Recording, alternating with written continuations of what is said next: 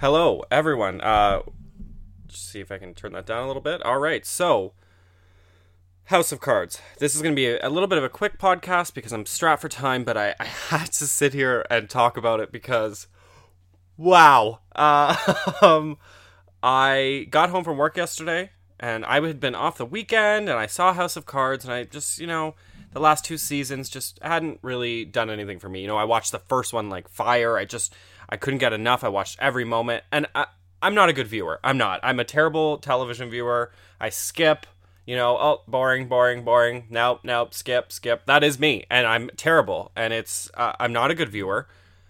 This season uh, uh, I got home, I'm to say 2 o'clock in the afternoon, and then it was 10 o'clock at night or so, and I had watched, I think, 9 or 10 episodes. I don't even know. Just one big blur. I could not get enough of this. So I'm to try and remember my, my favorite moments. That's why I sat down so it's fresh, so I can try and come up with some stuff. But the themes in this are just. Oh, you. It. The power feels real in this show and it, it, just could not be more well done. That's you know kudos to to everybody involved because you feel the power. Kevin Spacey just oozes it. I, have never been a fan of the accent, and it's just he just oozes that that manipulative, murderous power, and it's just phenomenal. And Robin Wright in this season, just I, she, I think she's my spirit animal. I oh, I just I could not get enough I could not get enough. 13 episodes, I want more. I want to know what happens with the election. I want to know now. Which is kind of a problem for me, just because of where they left it. There's so much unanswered. To wait another year for that, it just it does it, it sucks. It really does. And I mean, it's much nicer to binge watch the whole thing, not have to wait week by week, which, you know, Netflix. Woo. Um but I I almost wish they would have completely thrown everybody for a loop with this one. Done season 4 and then let's say five months from now, four months, a month, whatever their choice would have been, to say, oh, by the way, we did season five at the same time. Here you go. Here's 13 more hours of your life fucking gone. I, I it just. I, I can't put enough praise on this. So let's talk about some of the moments we like. One, Neve Campbell. I I Canadian. I mean, I can't not love her. Um, also part of my favorite movie series, the Scream series, which sorry if that offends you.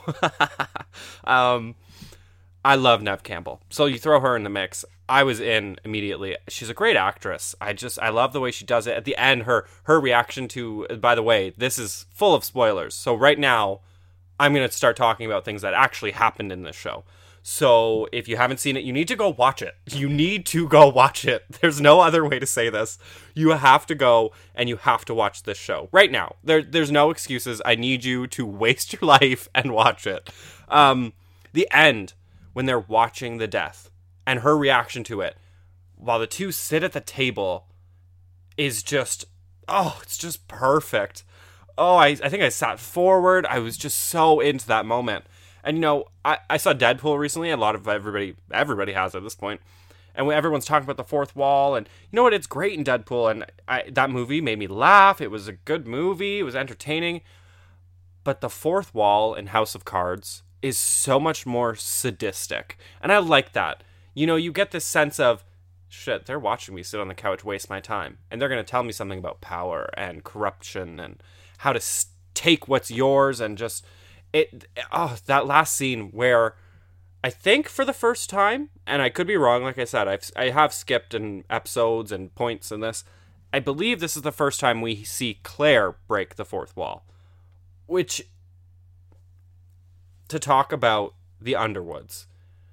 I think it's halfway through this season when the president Francis is basically dying. He needs a liver transplant. He's dying. I wanted, and this is just to show you how good this show is and how it imposes its will on you. I wanted Claire Underwood to murder her husband. I wanted her to. No one will know. Look at you're solving Russia. Just let him die. Kill them. Kill him. He's done. He's out. You know, it, it gave you the sense of you're starting to see parallels from the first season where how he's acting with her and the way she is. She's just as power hungry as him one of my favorite lines, I think it's the very first episode of the first season. I love that woman like a shark loves blood.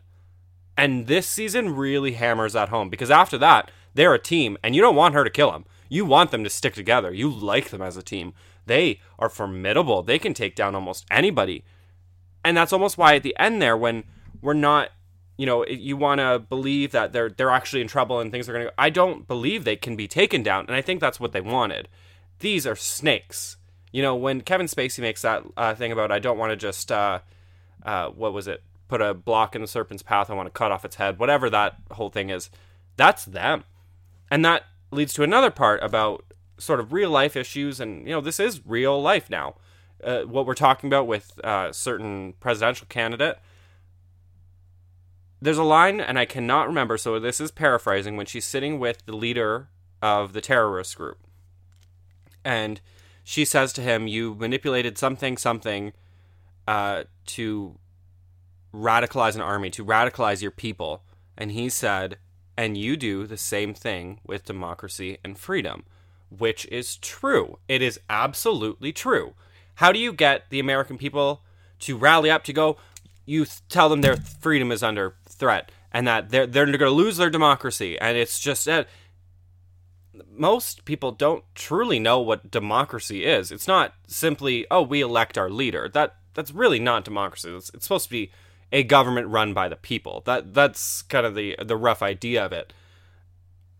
But it's just such a good line and to see Robin Wright just ice up and she does the ice up so well in that last scene when they're sitting there, I feel nothing from her.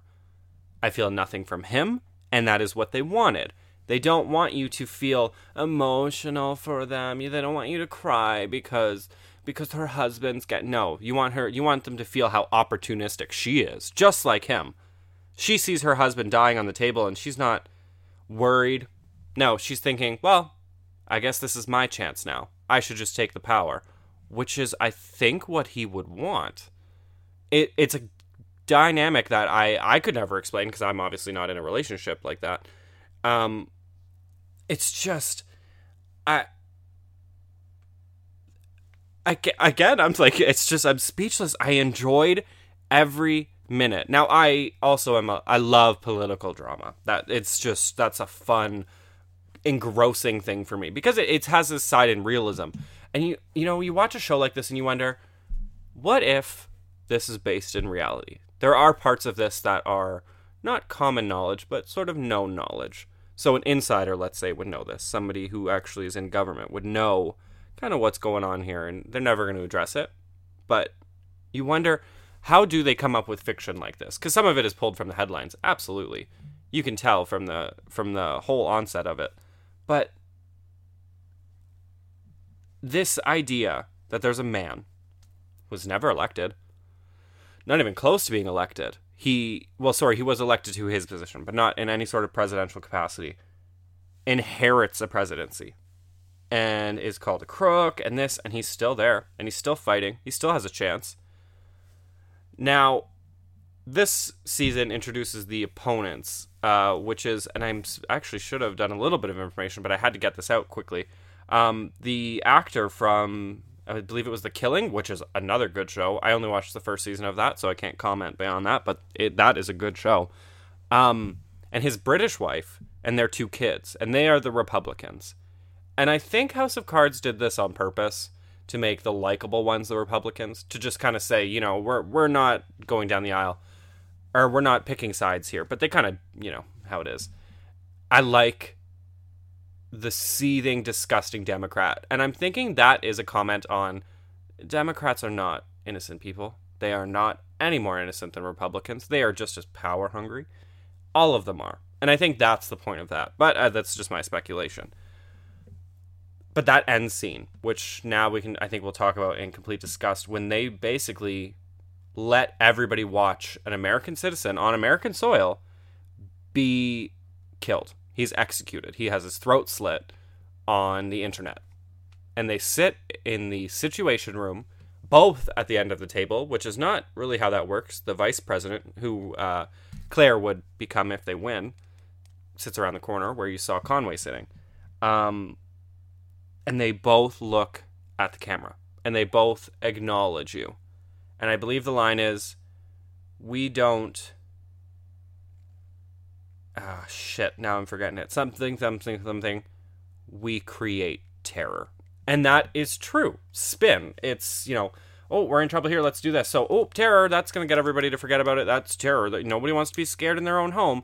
That is kind of the dynamic of where we are. You know you hear stories about during wars when there were the, propaganda that goes you know you're not safe in your own home you need to fight this you need to do, and it's sort of never ended and that's kind of a, a dialogue on how the world functions now. We're not, you know, when is World War Three? When is this? When are we all gonna? It never really ended. We're all still fighting. It's never going to end because it's productive. War, terror, fear is productive. That gets people up off their sofas and out there. Your military, it's going to get bigger. It it you know, I'm speaking as a complete person who doesn't know much, but I'm just kind of speculating on how that goes. But it's it's just such an interesting piece, and I'm going to call it a piece because this whole season is one masterful piece. It goes up and down and leans you in directions, and then you lean out and take credit for it. Oh yeah, you know, I didn't, I didn't, I didn't want Claire to smother her husband. I wasn't cool with her assassinating a president because look how good of a team they are. No, no, that the good job that, but you want them to do it in the time, and that is where this is. You want certain things to happen at a certain time, and it doesn't give you that. Um, and I know this is probably going to only be a 15 minute podcast, but I really don't have a huge amount of time. I really want to get this on because I just I, I like hearing my voice uh, about certain topics now. um, it's just I I implore you if you don't have a Netflix account, get one just for the free month, if they still do that, to watch this show and then decide if you want to keep it. Because I, I I'm actually thinking about right now because I don't have new House of Cards to watch right now, of going back and watching it and watching season one again and season two and three and seeing if I can you know pull from that to like them more because this was not a show I've ever, you know, championed for. I've never said, "Oh, you got to watch House of Cards. You got it. It's the best show ever." I liked it. I loved the first season. It's just not a show that I was ever really vocal about. This season, I am being vocal because good television deserves a reaction like that.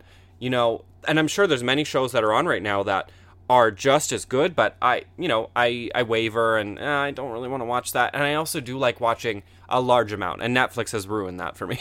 um, I I I don't like watching week to week. I will never be that viewer. It's just I don't want to have to basically basically figure out the plot. You know, you have a week, you can pretty much figure it out or have guesses. And it's not as much fun. When you're watching this, there were times I swear I didn't even know I was in a new episode. I thought, "Oh my god, this is the best episode ever." And then you look and I'm 4 in. I it's just the time around you stops. And that is why this to me is such good television. Because you're wasting time. You're sitting on a couch. It's not like I I just you gotta watch this show. And now I'm gonna quickly because I, I think I have a couple minutes here. I want to talk about how amped up right now I am for the new Daredevil season.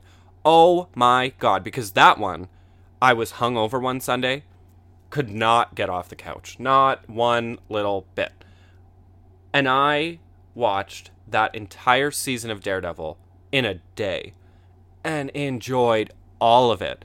And now Elektra's in the mix. The Punisher too, but the Punisher isn't, big for me. Elektra's big for me. I, I can't wait to see what they do. I hope they make her a, a character that is phenomenal. I do. I I hope they, they amp it up this season. Not, you know, oh, look at all these explosions. It's a Michael Bay movie now. I want them to amp up the parts that were successful, which is why I think this season of House of Cards was so successful.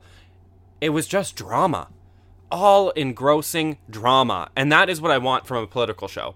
I don't want too much too much yipper yapping this that, that that. Leave that part out. Just give us the grittiness. That and that is what they do. Yeah, there are there are you know parts that kind of pull you in, and you feel safe, and oh no, they're gonna be good, and and then it go, you know how it works. It's drama.